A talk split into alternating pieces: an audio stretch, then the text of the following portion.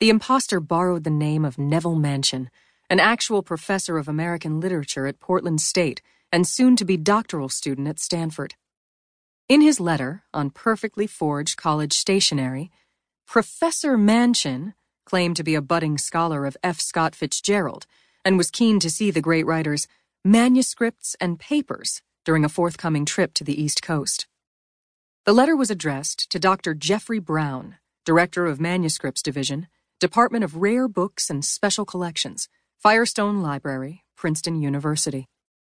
It arrived with a few others, was duly sorted and passed along, and eventually landed on the desk of Ed Folk, a career junior librarian whose task, among several other monotonous ones, was to verify the credentials of the person who wrote the letter. Ed received several of these letters each week, all in many ways the same, all from self-proclaimed Fitzgerald buffs and experts, and even from the occasional true scholar. In the previous calendar year, Ed had cleared and logged in one hundred ninety of these people through the library. They came from all over the world and arrived wide-eyed and humbled, like pilgrims before a shrine. In his thirty-four years at the same desk, Ed had processed all of them. And they were not going away. F. Scott Fitzgerald continued to fascinate.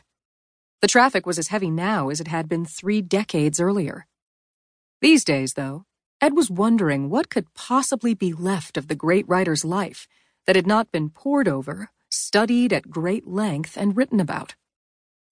Not long ago, a true scholar told Ed that there were now at least one hundred books and over ten thousand published academic articles on Fitzgerald the man, the writer, his works, and his crazy wife. And he drank himself to death at forty-four. What if he'd lived into old age and kept writing? Ed would need an assistant, maybe two, perhaps even an entire staff. But then Ed knew that an early death was often the key to later acclaim, not to mention greater royalties. After a few days, Ed finally got around to dealing with Professor Manchin.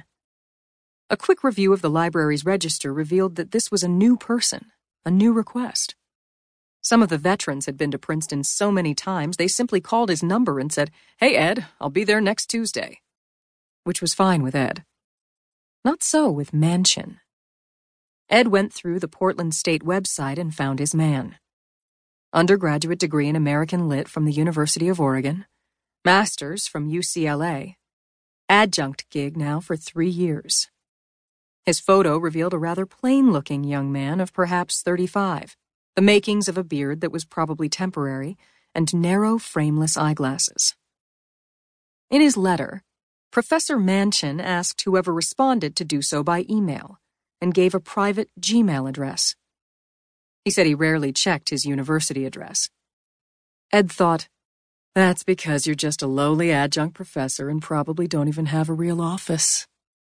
He often had these thoughts, but of course was too professional to utter them to anyone else. Out of caution, the next day he sent a response through the Portland State server. He thanked Professor Manchin for his letter and invited him to the Princeton campus.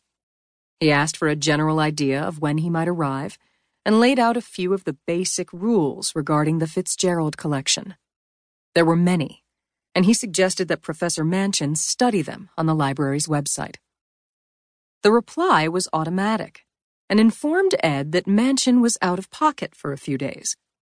One of Manchin's partners had hacked into the Portland State directory just deep enough to tamper with the English department's email server.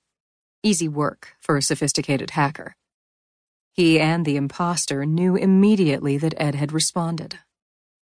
Ho-hum, thought Ed. The next day he sent the same message to Professor Manchin's private Gmail address.